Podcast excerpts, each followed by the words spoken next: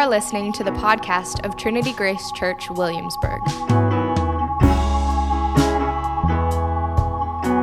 Our longing is to see heaven come to earth in Brooklyn. For more information on our church, please visit tgcwilliamsburg.com.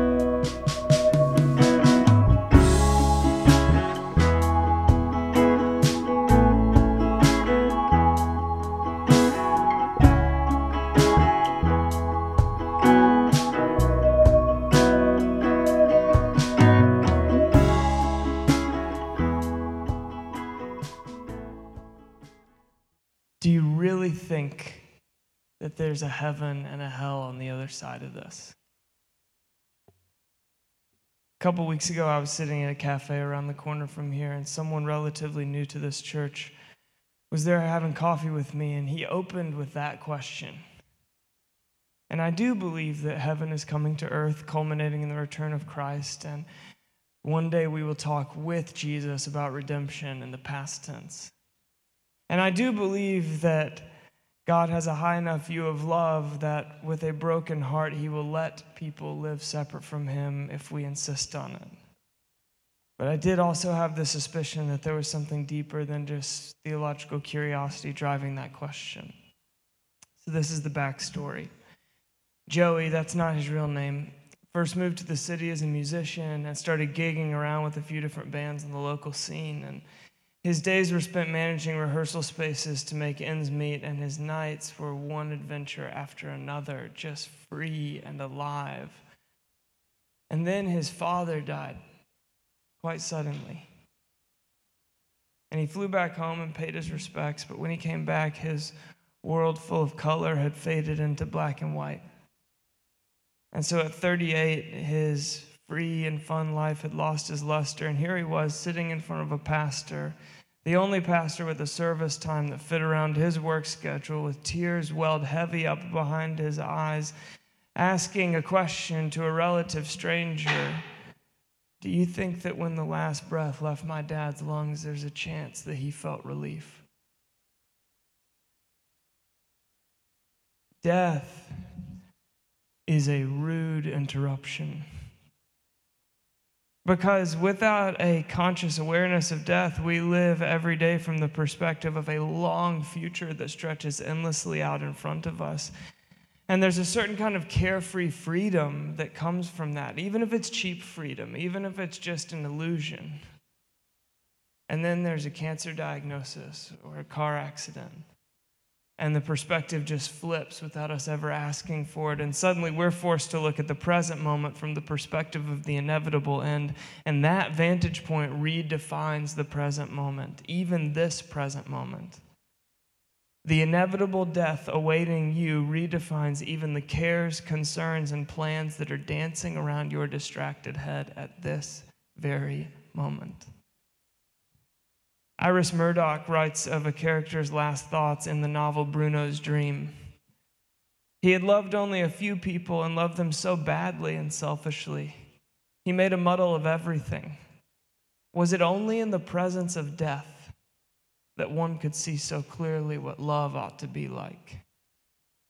If only the knowledge that they had now, this absolute nothing else matters, could somehow go backward and purify all the selfish little loves and straighten out the muddles but it could not. Death brings a certain kind of clarity, but it always brings it too late. If only we could see from the vantage point of our deathbed while we're still somewhere in the middle of our lives. Maybe we can. Psalm 90, Moses prayed, Teach us to number our days that we may gain a heart of wisdom. He prayed to see the present of his life in light of his inevitable death. And Christian communities throughout the centuries have done the same. Cornelius Plantinga writes A spiritually sound person disciplines her life by such spiritual exercises as prayer, fasting, confessing, or confession, worship, and reflective walks through cemeteries. St. Benedict said, Keep your death close before your eyes each day. And in the mid century monastic communities, they would insist on graves to be kept very near to the living. And on the tombstone of every monk that passed, there was the same phrase written What you are now, we used to be. What we are now, you will be. So we gather tonight to reflect on a fact that we spend most of the time ignoring. You are going to die. And so am I.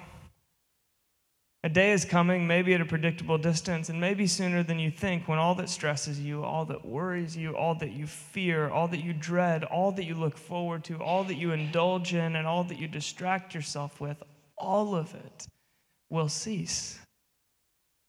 In the words of Genesis, from dust you've come, and to dust you shall return. So, what is actually to be gained in this present moment if we're able to see it from the end that awaits us? Meaning, perception, and wisdom. First, we gain meaning. One psychologist tells of a suicidal patient inconsolable in the midst of group therapy. Her 11 year old son had died, and she was already a widow. She was left now with only her firstborn, who suffered from paralysis since birth and was destined to life in a wheelchair. And so she insisted that her life was a tragedy too great to continue living in. The doctor then engaged the woman sitting right next to her and said, How old are you? 30. No, you're 80 and you're lying on your deathbed and you're looking back on your life, which was childless, but full of financial success and social prestige. What do you think of it? What message does your 80 year old self have for your 30 year old self? And this is a true story, and this was her exact recorded response. Oh, I married a millionaire. I had an easy life full of wealth. I lived it up. I flirted with men. I teased them. But now I'm 80. I have no children of my own. And looking back as an old woman, I cannot see what all of that was for. Actually, I must say, my life was a failure. And then the doctor turned back to the grieving, suicidal mother and asked her, What message does your 80 year old self have for you? I wish to have children, and this wish was granted me. One boy died. The other, however, the crippled one, would have been in an institution if I had not taken over his care. Though he is crippled and helpless, he is my boy after all. And so I have made a fuller life possible for him. I have made a better human being out of my son. And then she broke, and tears began to burst from her eyes. And with a broken voice, she continued As for myself, I can look back peacefully on my life, for I can say that my life was full of meaning, and I've tried hard to fulfill it. I've done my best. I've done the best for my son. My life was no failure. See, viewing life from the perspective of death adds meaning to the present. And then there's perception. One thing that I always notice when I spend time with my grandmother is just how much more she notices than I do. She'll tell me the store or the names of the trees that are in her front yard, and what they look like in the early spring. She'll tell me stories about the games the squirrels play out front while she watches them. It's like your body begins to break down when you get closer to the end, and so now you have time to notice all the things that you missed in your youth. The perspective of most first half of life spirituality expands our view of ourselves. God loves you so much as if you were the only one He created. God's plans for you are so big, you can't even comprehend them now. And all of that's good. All of that's true. But there's an equal truth in second half of life spirituality. You're not that big of a deal. And there's a certain relief in realizing that I'm just an extra in the background of a story that's about somebody else. I'm dust, according to Genesis. A dying flower, says the Psalms. Fading grass, writes Isaiah. The relief of the deathbed is the reminder that a little bit of faith in a great God is much better than plenty of faith in a God who can't deliver. And then there's wisdom, meaning the ability to live right now for the right things in the present. There are really just two targets that you can aim your life at your resume or your eulogy. It's either what the paper is going to say about you at your retirement or what the people are going to say about you at your funeral. And unless we're willing to look back at now from the casket, we almost always settle for the resume. I had an uncle named Bobby. He was a night shift janitor at a hospital in Nashville. And he got diagnosed with leukemia and died very young when he was just in his 40s. And at the hospital where he used to mop the floors, they held a small memorial service for him where a bunch of his coworkers gathered and a number of my family members.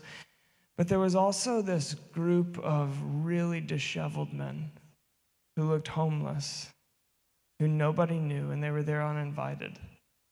And as people began to share different memories about Bobby, one of those men spoke up and said, Every night during the winter, Bobby brought us blankets on his way to work in the hospital, and then the next morning, when he was on his way back home, he would pick them up, have them laundered, and bring them back to us the next night.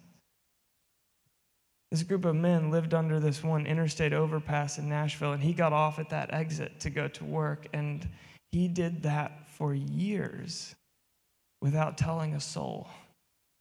Not even his wife knew. And most of us would pass on Bobby's resume. But that eulogy, teach us to number our days that we may gain a heart of wisdom. What matters in the present is always weighed properly from the end. So I'm sitting there sipping coffee across from this man who's just been utterly undone by the death of his father. Death. Such a rude interruption but also only an interruption. Just a brief passing interjection to a perfectly told story that was going on before us and keeps going on after. Facing his inevitable end, the death awaiting you and me, the only comfort is a God willing to choose his own end. A God willing to suffer, willing to die, willing to take the period off the end of the sentence for you and me so that the sting could become a relief. I love the words of the songwriter John Mark McMillan, who says, Come down from your mountain, your high rise apartment, and tell me of the God you know who bleeds. And what to tell my daughter when she asks so many questions, and I fail to fill her heaviness with peace. When I've got no answers for hurt knees or cancers, but a Savior who suffers them with me singing Goodbye, Olympus, the heart of my Maker is spread out on the road, the rocks, and the weeds. That very night, Joey, not his real name, right in the midst of the desperation, met the God who bleeds. And he saw not only his current life back from the perspective of his deathbed, he saw life beyond his deathbed. 1 Peter chapter 1. All people are like grass, and all their glory is like the flowers of the field. The grass withers and the flowers fall, but the word of the Lord endures forever.